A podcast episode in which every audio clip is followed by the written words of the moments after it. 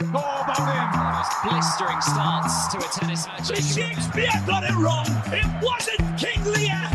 It's King Lear. LeBron James with no regard for human life. Yuvraj Singh finishes things off on style. This is a News Laundry podcast, and you're listening to NL Playoffs. Hello and welcome to NL Playoffs. This is round 7. My name is Gautam. I have with me my co-host Aniket. Aniket, say hi. Hello. Hello everyone. We are recording this a week later than we thought, so we apologize for that. Owing to our schedules, we were not able to record anything last week, but we are back. Hopefully, we will be on time for the next few episodes as well. We also hope that listeners and subscribers who listened to our last episode about Lewis Hamilton, we did a in-depth, we kind of nerded out a little bit, didn't we, Aniket, about Hamilton and the Formula One. So I hope they enjoyed it as well. Yeah, me too. I'm curious to hear back. But the bounce in my voice with the hello was my excitement for being back here. So I'm super excited and stoked to be recording again after a long time. By the way, I forgot to mention this in the last episode. Last month, I went to watch some professional sport. The first time after the pandemic, I went to watch the Chicago White Sox, which is a professional baseball team here. It was quite fun. It was good to be back among large crowds in a sporting area. We were all vaccinated. We were masked up for the most part. We were outside, so we didn't follow a complete mask protocol because we were outside. But it was nonetheless, it was real fun. We were also caught on TV for about 5 seconds, so I will cherish that. Oh, that's awesome. I mean, a lot of people have told me baseball games are fun. I'm highly skeptical of the game in general, but I want to experience it in a stadium nevertheless. I've heard people told me the stadium atmosphere is much better than watching it on TV. Is that true, Gautam? That is true, but at the same time, it can get very monotonous. It can get, there are a lot of breaks, and it's centered around a lot of food and obviously a lot of sponsors. So it was a ton of fun. I did not have any dog in the fight, so I was just taking it all in. It is just probably my third or fourth professional baseball game that I went to. First in the Chicago White Sox stadium, I was at the Chicago Cubs stadium. They call it the Wrigley Field. That's more of an old historic stadium versus the Chicago White Sox, which is a modern stadium. It has really good food. It was fun going out to the ball game and enjoying some very expensive junk food. But it was really fun. Thanks to my friends. They had really great seats. I'm jealous of you. I look forward to getting back to watching live sport. There is no form of finer entertainment than live sport, even if it's baseball. Yeah, that is for sure.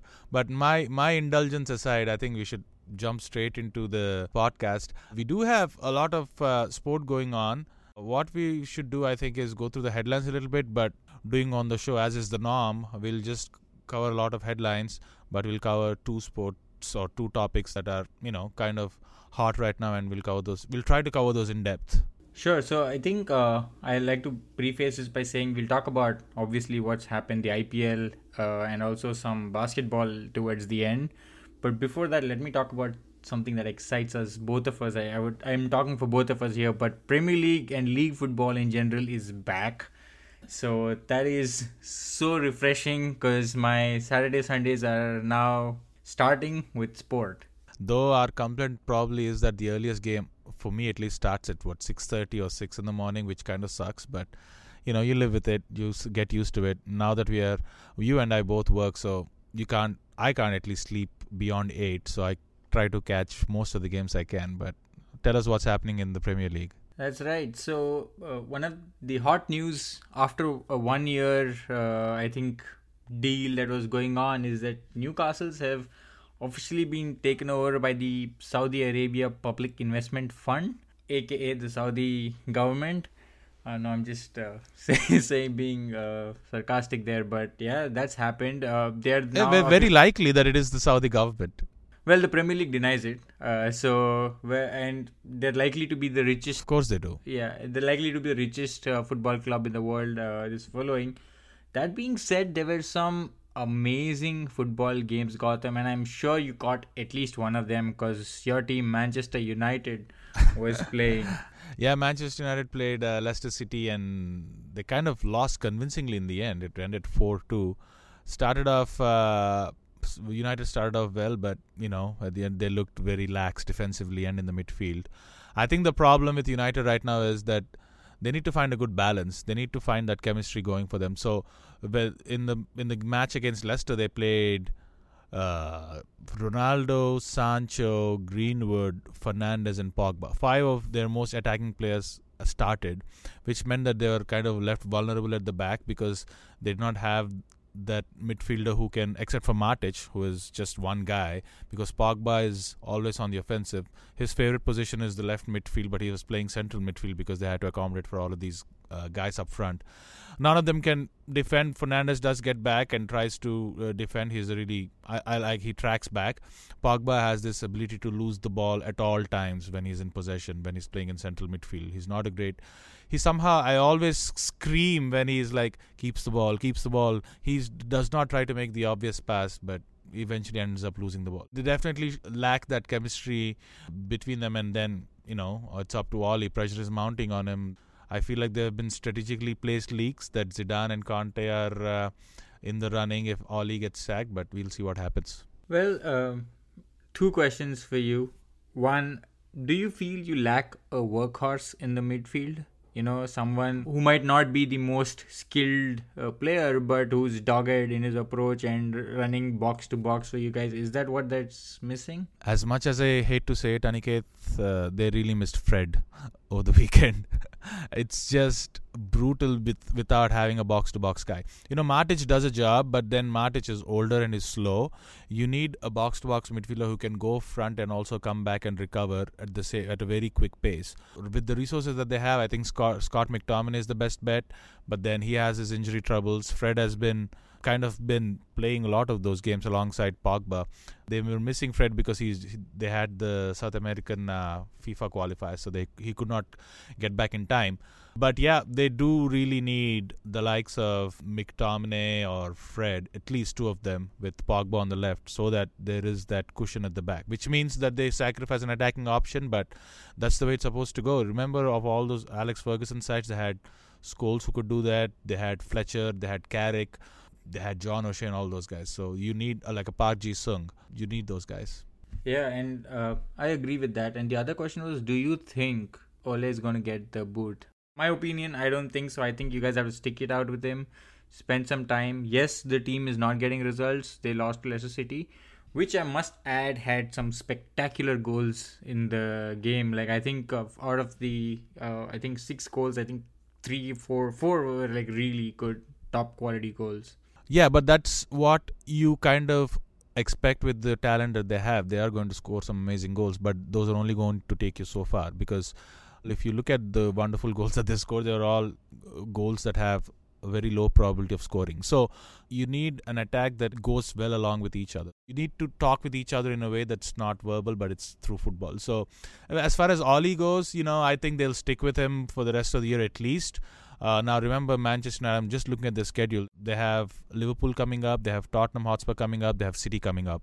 So it's quite a stretch of Premier League games along with the Champions League that is sandwiched in the middle. So we'll see how it goes. I always lean on the side of giving any manager the long rope, because a manager with 2 years or 3 years I don't think is enough to build a system and build a team. If you look at Alex Ferguson, he won next to nothing in the first 4 or 5 years, then see what happened. So I'm a strong believer in giving the manager a long rope. He will make mistakes, he will learn, but we'll see what happens. But we have Manchester United and the big club and the social media pressure and lack of trophies and everything. So I think he'll stay for this season at least though. Yeah, I think so too. And somehow I believe it'll only get better, because you also have Cristiano Ronaldo in your lineup now.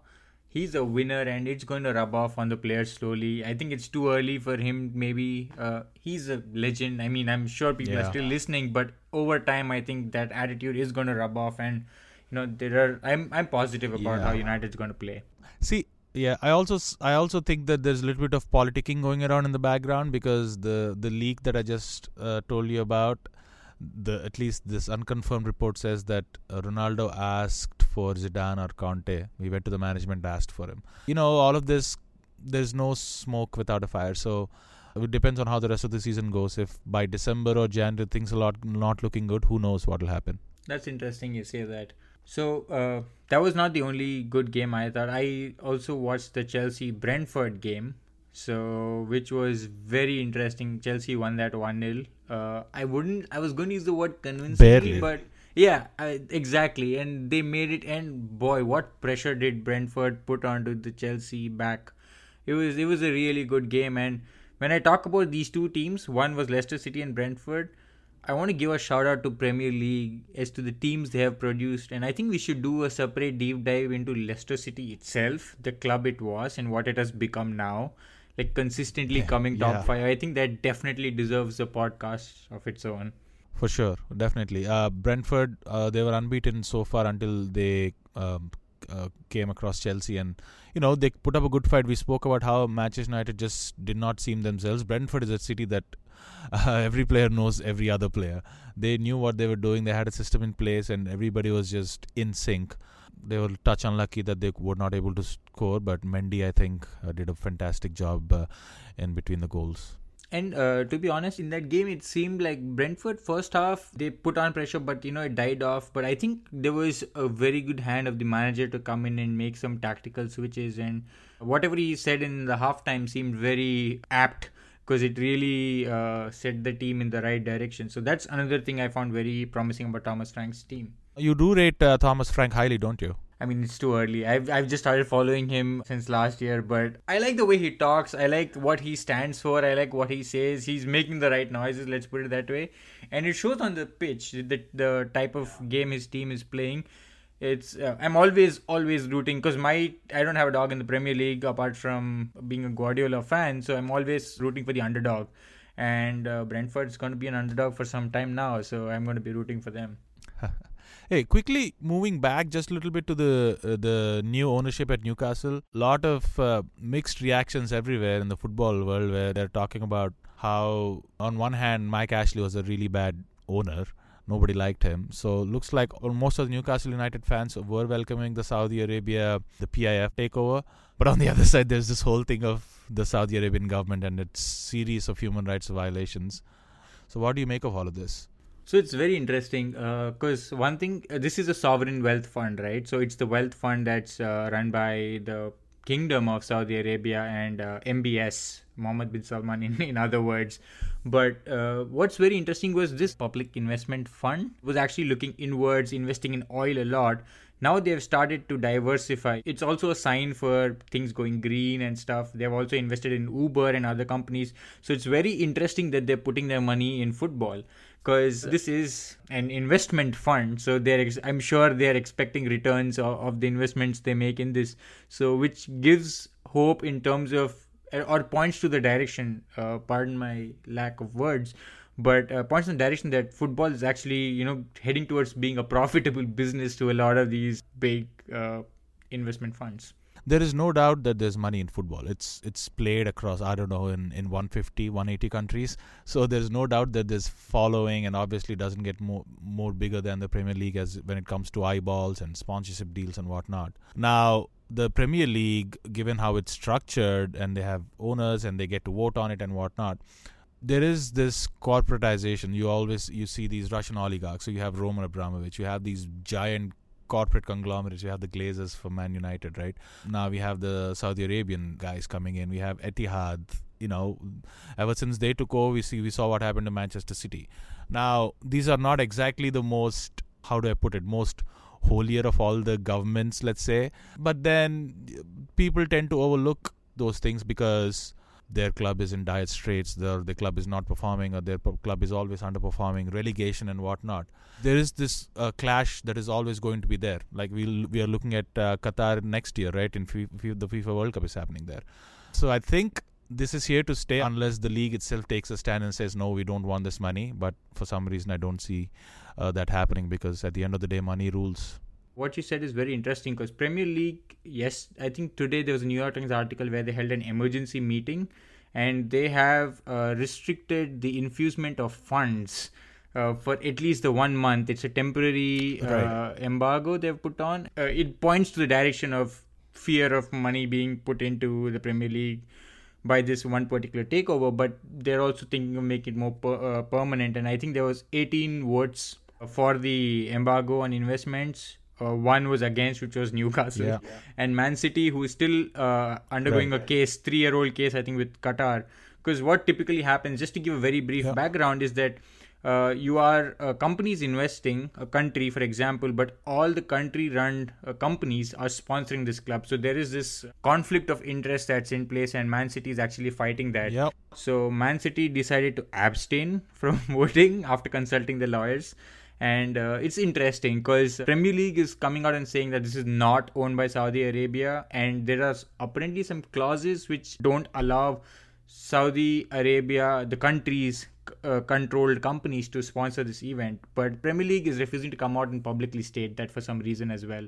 They can't come out and publicly state that because they themselves are not sure, right? So it's a very grey area, because in a way there is always this government's hands in these companies, but nobody can prove it. Now you can't go to Saudi Arabia and check whatever it is. So Premier League is always going to be mum about it because they don't want to lose the money, right? So as I said, it's end of the day, it's going to be money. For sure. And the chairman for the Newcastle team is also, I believe, the chairman or the vice president or on the board of the Saudi Aramco. So it's run by the ruling dispensation. So there is that. Yeah, which is interesting to see. And you said money, correct, because money made clubs go mad and pop up this stupid idea of Super League and stuff. So clubs are desperate, especially this financial situation. A lot of clubs have worsened. So I think it's interesting. We should track this issue and see how it plays out. Yeah, we'll see how this goes. On the La Liga front, I did not catch any La Liga this weekend, Aniket, but you watched Barcelona beat Valencia 3-1.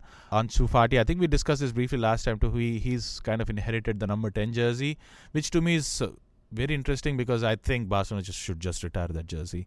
There's no other way. They should. You know, why would you give a young teenager the burden of wearing the number 10 jersey? Give him another number.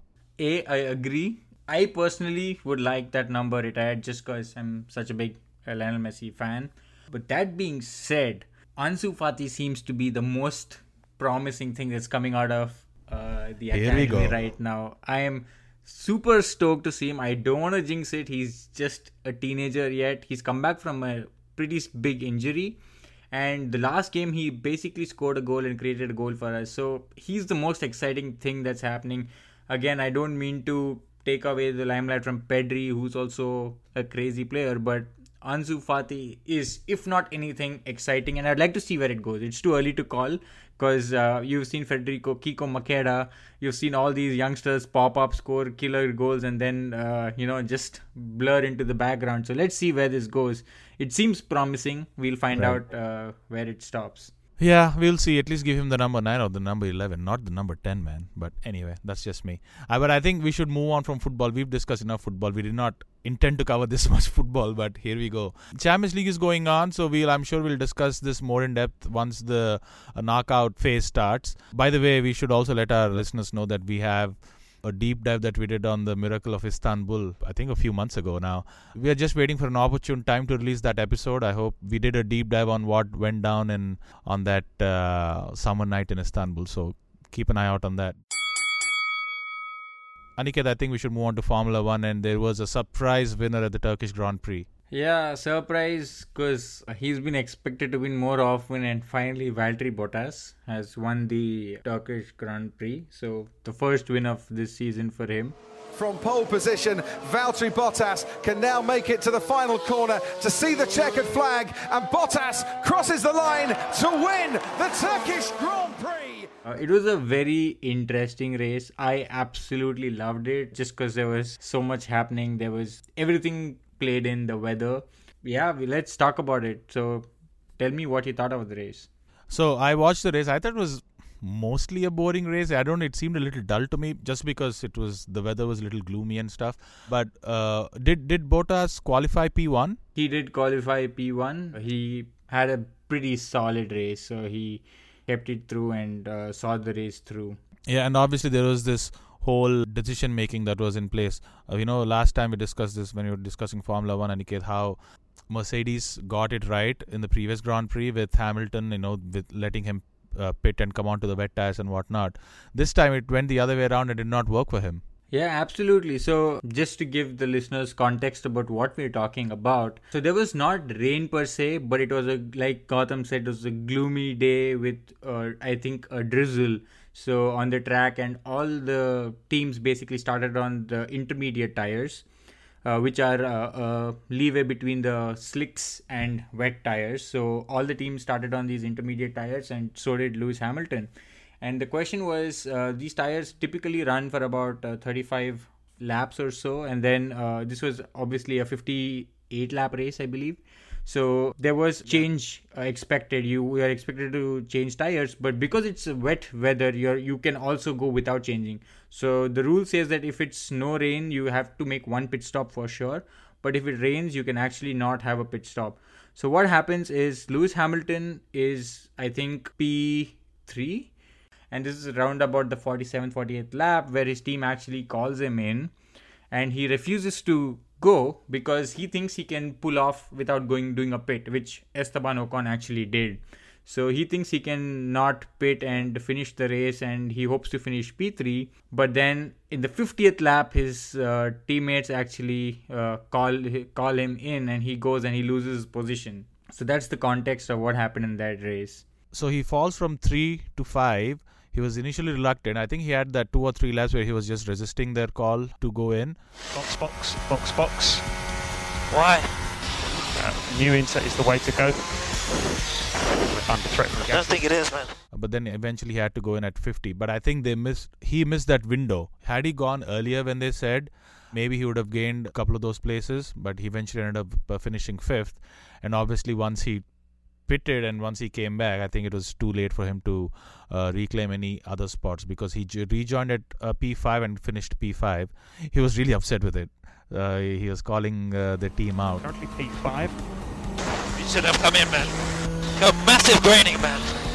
I told you. Okay, copy, Lewis. We were losing time to Perez, but we'll chat about it later.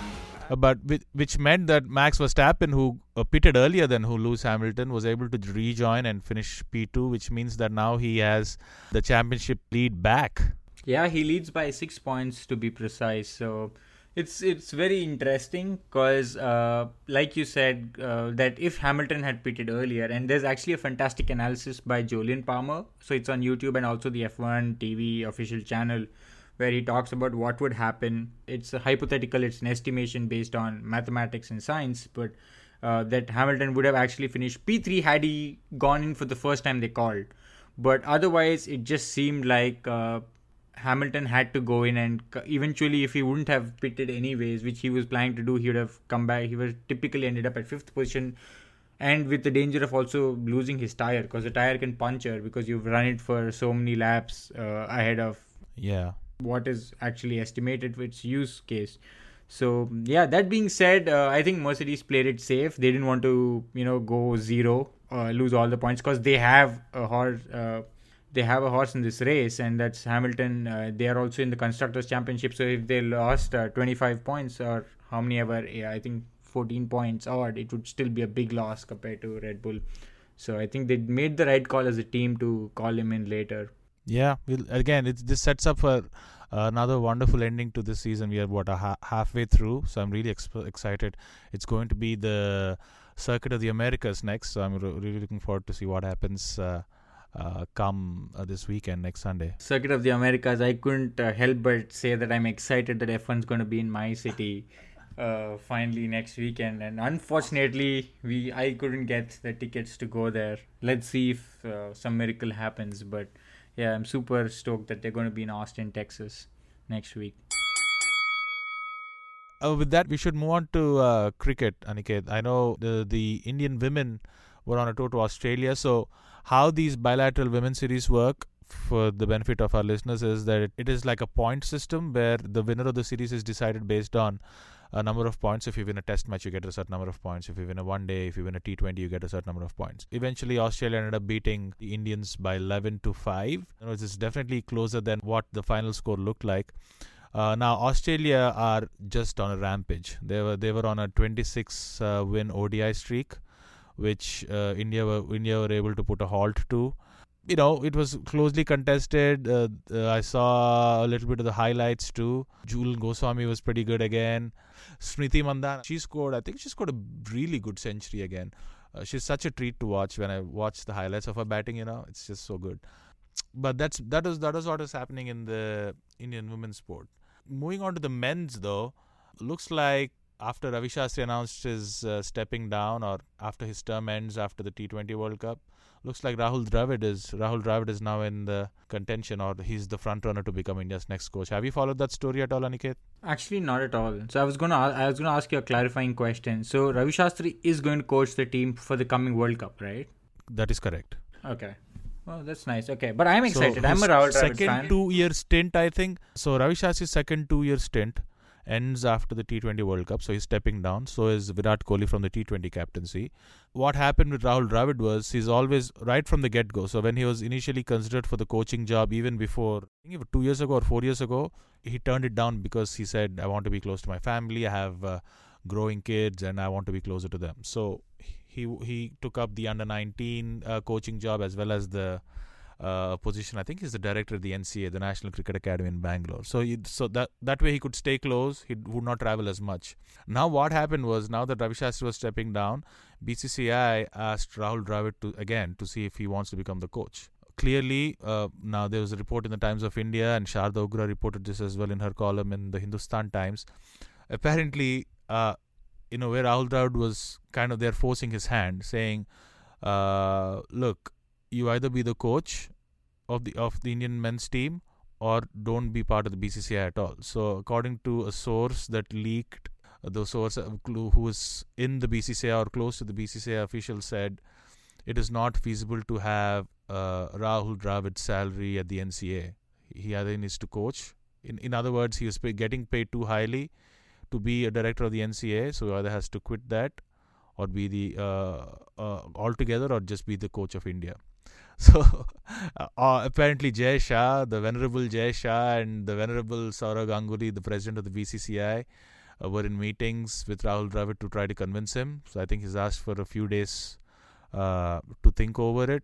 But if he ends up becoming the coach, it will be a very reluctant Rahul Dravid taking up the Indian men's coaching job. I've heard many absurd stories. This is... I don't know if it's... So first, I thanks for telling me this. Super interesting. But it breaks my heart that you're actually having to force someone, especially someone who served your country so well in whatever he's done. And I don't know, man. Is this politics or what? But it breaks my heart to see that we are doing this with our athletes. Yeah, I almost wonder, Aniket, if Rahul Dravid is just feeling the way he did in this cred ad. Hey, come man, come, you come man. Oh, for sure. To those who haven't seen that ad, should actually watch it, and even the Kapil Dev's latest ad. Wow. Come on, boys. Oh, batting thake liye chote. Come on, sir. Sir, aap game ko seriously le rahe hain? You tell me. Thanks, Gautam, by the way, for sharing it, because I was in my own cave and I received that ad through you. Apparently, it's gone viral, but I had not seen it before, and I thought it was a really good ad, and Kapil Dev did a brilliant job. It was a good time to watch. Yeah, just like the Formula One season, we'll see how this story develops over the next few weeks. So we'll keep a close eye out on it. I think we should move on to the topic that we really wanted to... One of the two topics that we really wanted to discuss, which was the IPL. The Chennai Super Kings have won it all again after a season last year that was the one to forget. I think they finished 7th. They come back and win it all again. So, Aniket, what did you make of it? I know you and I both haven't watched the second leg of this IPL a lot, owing to our schedule. It's just on a rough time, and they don't even have it on Hotstar anymore. It's on ESPN these days, so it's a whole thing in America to watch an IPL game these days. So what do you make of it? So like you said, I saw the highlights of the game. I must tell you, it was good to see Dhoni back behind the stumps. That was my first feeling. So he does see like a more aged Dhoni. So that was another thing I could clearly see and tell, that I was a fan of Mahendra Singh Dhoni always, and it was good to see him. But then when I saw him and I saw him drop that catch and early on in the game, it surprised me. It also made me feel that, okay, you could see that he's rusty. That was my... I'm like, okay, he's retired, he's rusty. But I didn't make too much of the game, actually. It just seemed, for some reason, Gautam, I hate saying this, but IPL was the reason I lost interest in cricket. Like, with all the match-fixing saga that happened, even this finals, they just seemed like a team set a score and the other team couldn't catch. I didn't see a lot of excitement because it was never really that close in my head, at least. I thought it was a pretty well-rounded match. I wish I could add something more onto this, but that's my 2 cents on this. No, you're right. I think this time for me, at least, because it was in two legs, the first one had to be cut short because of the rise in COVID cases, and the second half, it was always going to be a stopgap. And also, it was not, the second leg was not happening in India either. So it was in the UAE, and there was crowds and whatnot, but it is not the same excitement. That is there for sure. But I think coming to just the cricketing side of it, I saw a tweet from Harsha Bhogle, who said a good captain in a T20 side is almost worth 1.5 players, which I think is very true, which is where Dhoni comes in. Having Dhoni as your captain, or having a good captain in your side, is just a huge bonus. We saw that with the Kolkata Knight Riders too, where Owen Morgan was really struggling to get runs. He was just in awful form, but KKR persisted with him because he's such a good captain, right? He probably himself thought of dropping himself, but I think his captaincy was too great a quality to ignore. Similarly, Dhoni. Now, if you look at the CSK roster, there's so many people who should not be technically playing T20 just because of their age. You have Duplessis, you have Robin Uthappa, you have Dhoni himself, you have Dwayne Bravo, Pujara is on the side. I'm sure I'm forgetting Raidu is there. So all of these are not older people, so you really don't, they're not really, that is not really a template you follow for a winning T20 side. But Dhoni, how he works with Stephen Fleming, the coaches, he leaves it to the front office to pick a side. Then once he comes back, he figures out what to do. Fleming and Dhoni both establish roles with their players and says, hey, this is what you're going to do, this is what you're in the side for. As long as you do this, you're good. You'll be given a long rope. Don't worry if you fail. And that clearly rubs off, and the results are clearly there for us to see. Yeah, I just wanted to add something to what you said about captains being important, and more than anything, Mahendra Singh Dhoni, because he's such a fantastic captain. I think he's a brilliant player, and I don't think I'm exaggerating when I say I think he's one of the finest minds, cricketing minds.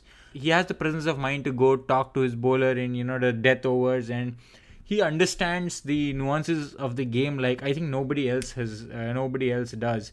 So, yeah.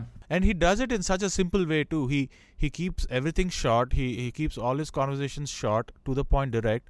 Even Gary Kirsten talks about how in the 2011 World Cup, in all the team meetings, he used to always ask, after he speaks, he used to ask Dhoni if he had a word, he would always say, no, I'm good. Everything else goes on the field, and he talks to the players on the field, and it's very direct. So kind of, that's such a great quality to have as a leader. It just instills a confidence in your teammates as well. I just wanted to add a point regarding giving the long ropes. I was skimming on the internet, and I found even Moeen Ali had a comment about how the team actually backed him up really well, and he never felt the pressure. So that, I think that is a characteristic of a Dhoni's team, where he actually does give his players a lot of belief and his trust. So a lot of people, and we all have seen as cricketing fans, these players whom he believes in have actually stood up at important times and contributed and played important innings. So that's another that's a very great trait a leader can have, where you don't pull yourself up, but you're pulling your team up. Very few people can instill that kind of a belief in their players, and I think Dhoni is one of them. I'm sure that will help the Indian squad at the World T20 as well, because Dhoni is now acting as the mentor, I think, to the Indian team. So that'll be I'm sure a great value add to the whole Indian contingent there. The moving on to, as we said, the ICC World T20 has kicked off. They're calling it the qualifiers, I believe. I'm super stoked because if not anything, the Indian team seems to be warmed up, you know, with this IPL happened. Yeah, and as I said, the ICC World T20, the pre-tournament, I want to say, kicked off, because this is not the tournament that's going on. It is the qualifying round to get to the main tournament. Bangladesh, Sri Lanka are also part of this pre-qualifiers, along with Papua New Guinea. There's Scotland, there is Namibia.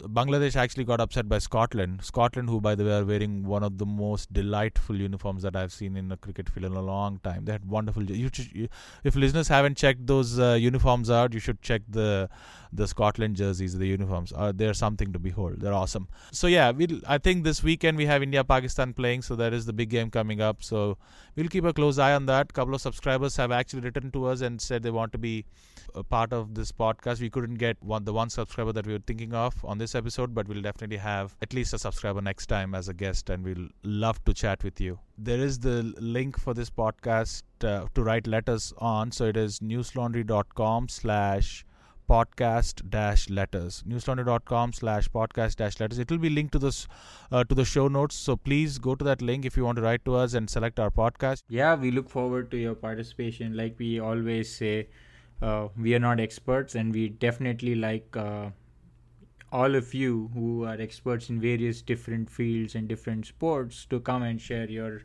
knowledge with us, because me and Gautam are interested to learn. So, Aniket, the NBA season is kicking off. As we speak, I'm actually watching in the background. I have a game on. The Lakers are playing the Golden State Warriors. I'm really excited because basketball is my game to follow in the States. Have you been following any of the stories at all? I've been following the stories after our previous discussion. So it really got me talking about Ben Simmons, and I just went into a rabbit hole trying to learn about Ben Simmons a little bit more and what's actually happening. So, yeah, I kind of wanted to talk or have a big picture conversation about a couple of stories that have been making the rounds. The season has officially kicked off today. Brooklyn Nets, I think, start off as the favorites, along with the Bucks, the Milwaukee Bucks who won last year, as well as the LA Lakers led by LeBron James.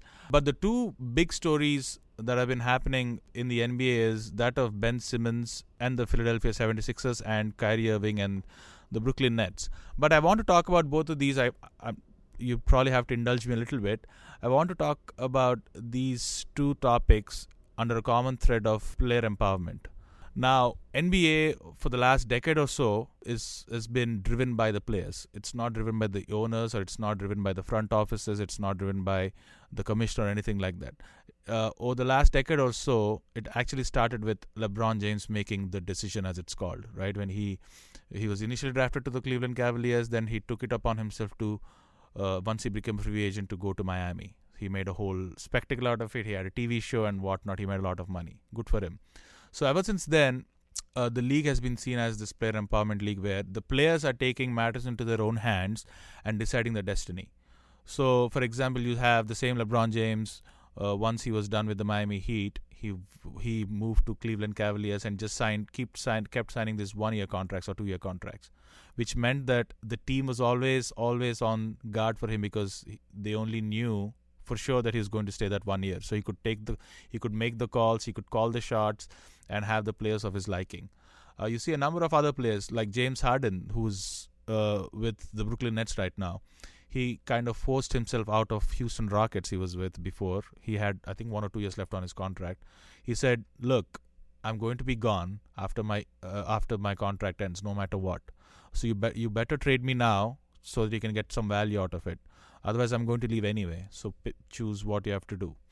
And you know, back in the day, all these players used to have 10-year contracts, which meant that they were just bound by those contracts. But now the maximum you see is 4-year contracts, and they can get an extension and whatnot. So the players have been calling the shots of late, which gets us to what Ben Simmons is doing right now. So Ben Simmons, who plays for the Philadelphia 76ers, in 2019, signed a 5-year contract extension worth $169.65 million. Now, in NBA, all the contracts are guaranteed, which means that you're guaranteed to get that money if you play. Now, he finished his first year of his contract extension. Now, that meant he had 4 years. At the end of last year, when they crashed out of the playoffs, losing to the Atlanta Hawks, so I know I'm getting a little into the weeds, but please, bear with me, Aniket. The 76ers crashed out. Most of the blame was put on Ben Simmons, and rightly so, because he's a point guard, which means that he has the ball most of the time, but he cannot shoot to save his life. He's a good passer. He's a good dribbler, I guess. He gets the ball up and down the court very quickly. He's a great defender, but he cannot shoot the ball. He always tries to stay as close to the basket as possible to dunk or to make a layup, which meant that the other teams would be able to figure him out very easily because they knew he could not shoot, so they would just sag off of him and, forcing him to shoot, which he could not. So most of the blame was rightly put on Ben Simmons. He kind of passed up on a dunk to the last. It was like a flashpoint where everybody put the blame on him. So now, this year, right? He said, before the year started, he said, I know I have 4 years left on my contract, but through his agent, he said, I'm out. I want out. Yes. So this is unprecedented. Having 4 years left on his contract and asking for a trade has never happened, and the trade has never happened ever before, right? The Philadelphia 76ers front office, led by the stubborn manager called Daryl Morey, said, nope, we are not budging. Unless we get a really, really good blue chip player for Ben Simmons, we are not going to trade you. If you report, you report. Otherwise, you'll be fined. If you don't report to practice, if you don't report to warm-up games, you'll be fined. And what's more, how the contract system or how the paycheck work is, I think the players get a check every few months or something. So he was due for getting paid in end of August, I believe, worth $8.2 million. They withheld that payment, right? And then kept fining him for not reporting to practice. So tell me, what do you make of all of this? Do you think the player empowerment era has kind of overcorrected itself to lean more over to the player side? So just to add to this, to what you said, so previous week he reported for a media day and training, but he was spotted with his sweatpants on and a mobile phone, taking it light and not basically turning it up in the practice. And the coach Doc Rivers also was in the arena. Surprisingly, he didn't say anything. I think he let the show go on. It was, in my mind at least, it was put to show to the world that, hey, I'm here, I'm just showing up because I have to, and I'm not going to take this seriously. And the coach, I think, smartly, I would say, let the world see what the player is actually doing. And now he's been suspended, I believe, for, I think, I don't know what suspension is, one game, or he's been suspended by the team itself. Yeah, he has been suspended for one game because he came to practice, but he failed to participate in a drill or two. After persistently asking him to do so, he would not. So the coach asked him to just leave, and he was suspended for a game, which meant overall he lost so far in fines about $1.4 million. Okay, so yeah, I have strong opinions on this, right? I would prefer not using the word player empowerment in this particular case, at least, because when you say player empowerment, what typically comes to me is, the NBA players standing for the Black Lives Matter movement, they're doing this social charity work, going out of the way, basically finding ways to run the league. The posture, this borderlines, in my opinion at least, to unprofessional, being an unprofessional person in general, because again, we're going back in time. Wasn't 76ers the team that actually dropped points, lost games so that they could actually have the first pick and pick Ben Simmons? Was that true? Right? They called it the process. Trust the process is their motto. And here you are, trusting the process. So,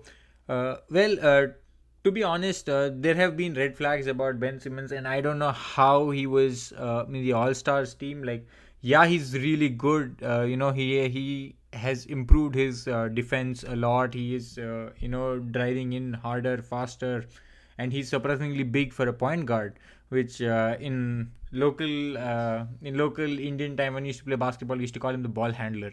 So for folks who are wondering who the point guard is the ball handler who handles the ball before playing it to somebody else.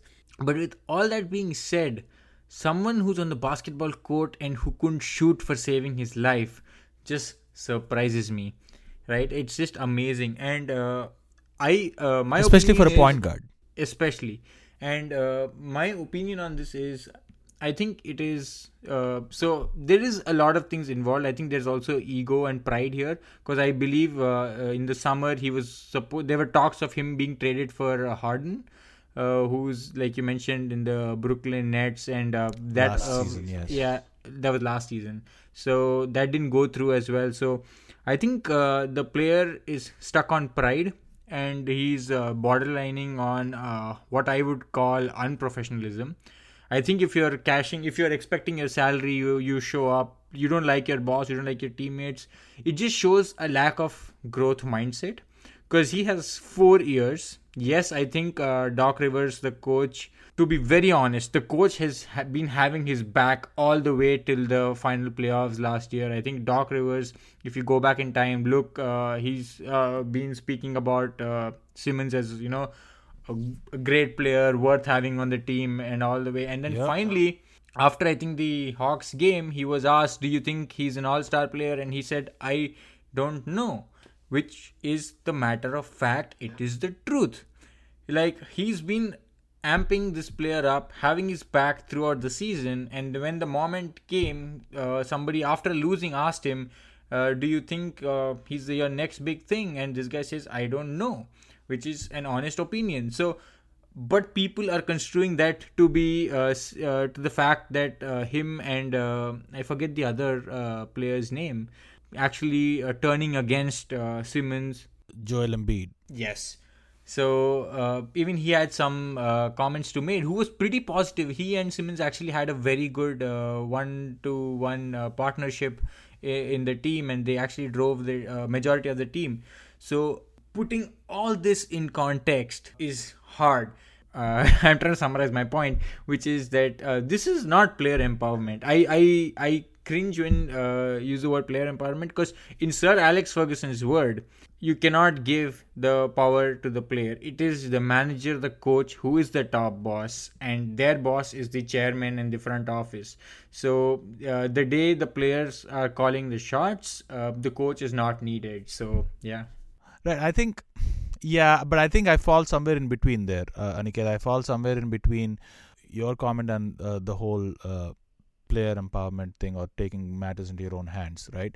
Because if you are a team, you have the ability to trade a player off at whatever point you choose to, without even letting the player know. There have been a lot of instances where the player was not even informed, showed up to the game, and when just before the game was about to start was said, hey, look, you've just been traded, so please pack your bags and leave. It has happened multiple times. So there is that other side of the coin too. So I think it has to fall somewhere in between. There needs to be a communication between the player and the team management. You can't obviously be so over the mark that says that, if you have 4 years left of the contract, you're just going to say, hey, I'm done. I can't do this anymore. Anyway, that is the whole thing. So I tend to agree with you in this case that Ben Simmons has a very weak leg to stand on in this case. But having said that, Aniket, kind of going along with taking matters into your own hands, or thinking that you can take decisions for yourself, we have the whole saga of Kyrie Irving and his vaccination. So Kyrie Irving is playing with the Brooklyn Nets. He has historically been a guy that puts his views across, but nobody can understand him. I think he's definitely a flat earther. He has made many public comments that says that he thinks that the earth is flat. He's a bit of a conspiracy theorist in my mind. He kind of thinks himself as a bit of an artist and not just a player, but more than that, much more than that. Most of his comments that he says don't make sense to me, or don't make sense to a lot of people. He is of the opinion that nobody understands him. He feels like he's in a higher plane than everybody else. That's what comes through. I mean, everybody has a right to express their stuff and whatnot.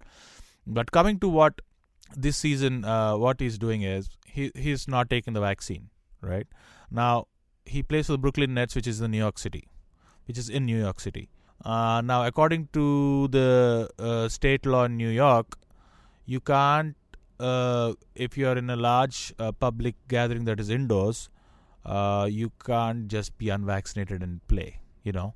So the state law would not allow you to play. Especially if it's your workplace, I believe, right? Especially if it's your workplace. Exactly. If it's your workplace, you can't be unvaccinated and be outdoors or, you know, work in a professional environment if you're in the state of New York. Which meant that Kyrie Irving, with his vaccination status, could not play any of the home games. So he initially, the reports were that he was planning on not playing the home games at all, but only playing the away games. So he would play, so 82 game season, so he would play 41 games away from home. Even that away from home was not guaranteed because every state has different laws. So if a state had a similar law that to that of New York, he would not play in those away games as well. So initially the reports from his camp were that he would probably not play in any home games. But having said that, the Brooklyn Nets team management were kind of very quick in saying, look, you're all in or all out. You're not. We are not going to make an exception for you and say you're going to play only. You're not going to play in the home games and play only away games. Because at the end of the day, there's this great book that from a guy that I really like called Bill Simmons. He wrote a book called Book of Basketball where he talks about the secret of basketball or secret to winning a basketball or any game is chemistry. If you don't have good chemistry, even though you might have the talent, talent is obviously a necessary condition to win. But if you don't have the chemistry among your talent, you're not going to win it. So Brooklyn Nets acted very quickly and said it's all in or all out. Kyrie Irving was due for an extension next year, and they came out and categorically said we are not looking to give Kyrie an extension. Having said all of this again comes from, I think, the whole players taking matters into their own hands and thinking that they can dictate terms, which is fair in some and unfair in some. But I think here in this case, he did not expect this backlash from the team. Now he's come on Instagram Live last week and said, "Look, I'm obviously not going to pass up on this money. I want to win championships." So he's now you can see slowly that he's backtracking.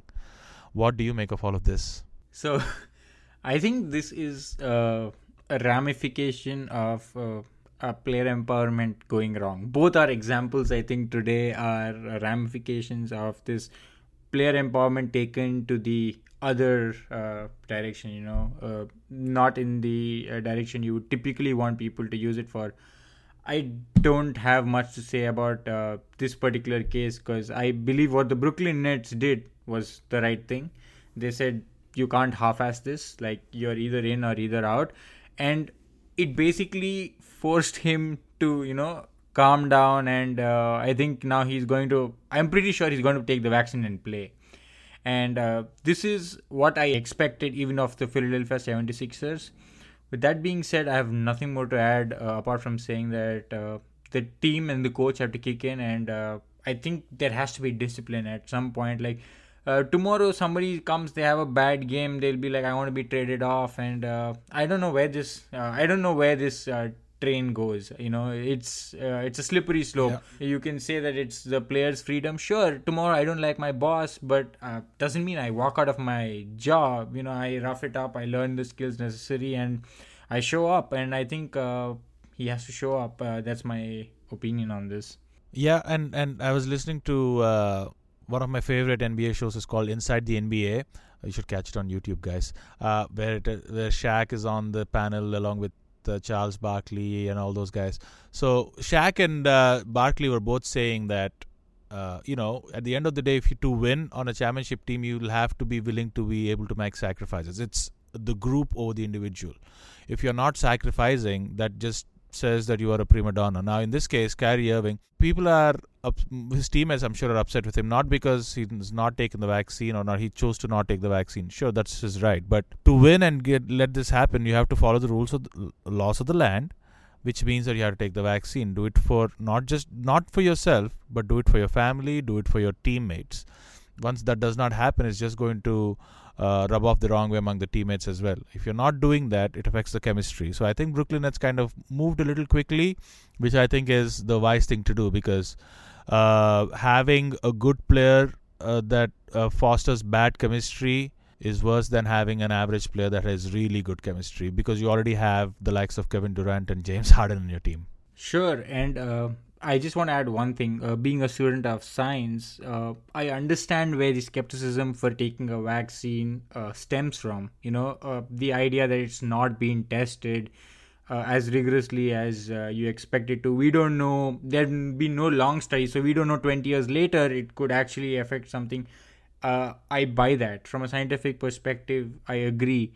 But at this point, what we have seen in the world, I think the data is overwhelming in saying that there is more to lose by not taking it than actually taking it. So with that being said, it shocks me, it stuns me when people make these arguments about not taking a vaccine. I understand personal liberty, I understand choice. I am a big believer that it should not be enforced. Vaccines should not be mandated. But when you say that, at what cost? Because then this particular thing affects not you, but it affects people around you. That's the unfortunate thing. If it was only Aniket or Gautam who were being affected by this SARS-CoV-19 virus, I would have been like, it's fine, Aniket, Gautam don't need to actually take their vaccines. But when it comes to a point where people around you, around the world is being affected, I think you've got to step up and take it, and it's the right thing to do. So that is one point. The other one point I wanted to make was on chemistry, because like a similar story, not related, but was of Scott Pippen when he refused to come back on, with the Chicago Bulls, if you remember. And his coach wanted him, his teammates wanted him, and he refused to come on. And then they finally took the winning shot, and the Bulls won that game. And it ruined something for that person that day, for the team, and I think Jordan talks about it as well. I think I can't put it in better words than Jordan did, but I think he says Pippen let himself down, because later he comes out with regret of what he did in the heat of the moment. So when you're making these kind of decisions, they're governed by emotion, yes, but you want to keep chemistry, like you said, in mind, chemistry of the team. And there is a greater cause. When you're playing for Brooklyn Nets or playing for Chicago Bulls, you don't play for the name behind the jersey, but you play for the crest in the front. Absolutely. It's team over individual in team sport. So you have to be able to be willing to go the extra mile for the team. It's not about you at the end of the day. So, yeah, I think we should leave it there. We've kind of had an exhaustive conversation about the whole player empowerment thing. We should do a whole, not a deep dive, but the impact of LeBron James and the decision, Aniket, in a future episode. I know we have some plans to do like a flashback episode of one of the NBA games. So we'll definitely touch upon this, I'm sure, in the future. So guys, please pay to keep news free. Subscribe to independent media. I think at this point of time around the world, especially with the Nobel Peace Prize given to two journalists who spoke for freedom of speech, it tells us the situation the world is in. I wouldn't say our country, India, or a country B in particular, but the world is in, and it is a time where every independent voice stands up and talks for the greater good rather than themselves. So pay to keep news free and subscribe to News Laundry and support independent media. Absolutely. I know Abhinandan was saying that they're having some issues with recurring payments and whatnot. So if you can, guys, please do subscribe long term. So if you can do a 6-month or a 1-year or 2-year subscription, if you can afford it, that makes it that much easier, because often what happens is if it's every month, we tend to forget, or some credit card lapses with its validity date and whatnot. So please go to the website. Please keep supporting independent news. Do support News Laundry and click on that subscribe button. Aniket, do you want to give us some recommendations before we conclude here? Yes, Gautam. So you spoke about chemistry, and I thought that was a great time to plug in an article that I want to recommend.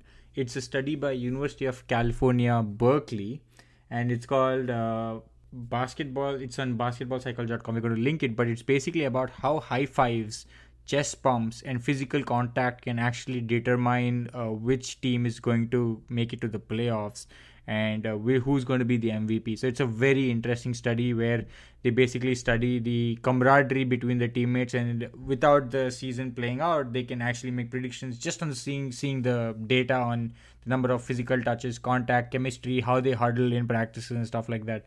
So that's I thought is a very interesting. That's fascinating. It is. It is absolutely fascinating, and it, just like you said, it talks about chemistry and the psychology of the group, so group dynamics, and it's pretty interesting. I found that very enlightening, to say. And the other one is another article I thought was peculiar. I liked it, but it was very peculiar. It was an article by NY Times. It says soccer's problem with silver medals.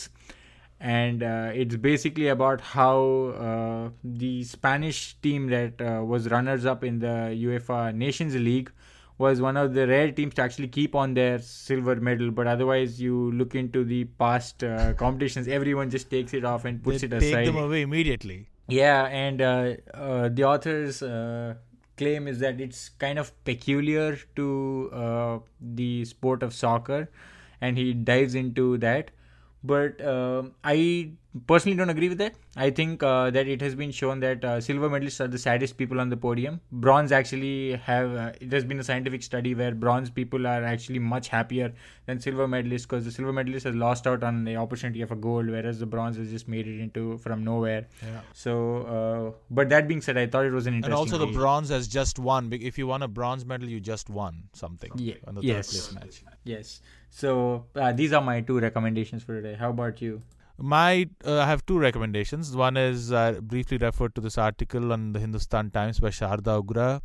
It is titled "Beneficiaries of BCCI's Heavy Financial Hand Are Constantly Being Shortchanged," where she talks about not just the Rahul Dravid thing that we just discussed, but also how BCCI, who always say that we are looking out for the players, we're the richest board, we pay, everybody gets paid and all of that. Well, last season, they somehow, through some maneuvering and technicalities, they changed the format, they changed the structure of the domestic leagues, and are now paying less than what they typically do to the players, which means that the players who are in the domestic structure now, playing first-class cricket, are earning less than a couple of years ago. So she touches upon various financial problems that the players are having at the domestic level. So do check that out. Sharda Ugra is one of my favorite sports journalists in the country. She's just so good.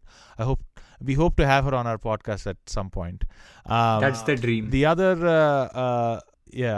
recommendation is Bad Sport on Netflix. It's just a series of 6 episodes, which talks about the dark side of sports when it comes to betting, fixing, drugs, crime, and so on. So it covers the Hansi Cronje, the match-fixing scandal.